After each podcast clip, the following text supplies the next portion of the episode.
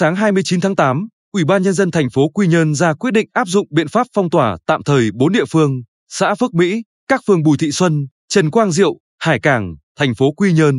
Thời gian phong tỏa từ 0 giờ ngày 30 tháng 8, trong vòng 48 giờ nhằm thực hiện các biện pháp khẩn cấp phòng chống dịch theo quy định của luật phòng chống bệnh truyền nhiễm.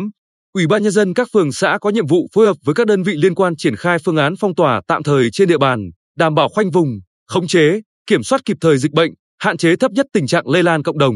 Đồng thời thông báo cho người dân địa phương biết thời gian phong tỏa để chủ động triển khai việc tổ chức lao động sản xuất và sinh hoạt cho phù hợp trong thời gian thực hiện phong tỏa.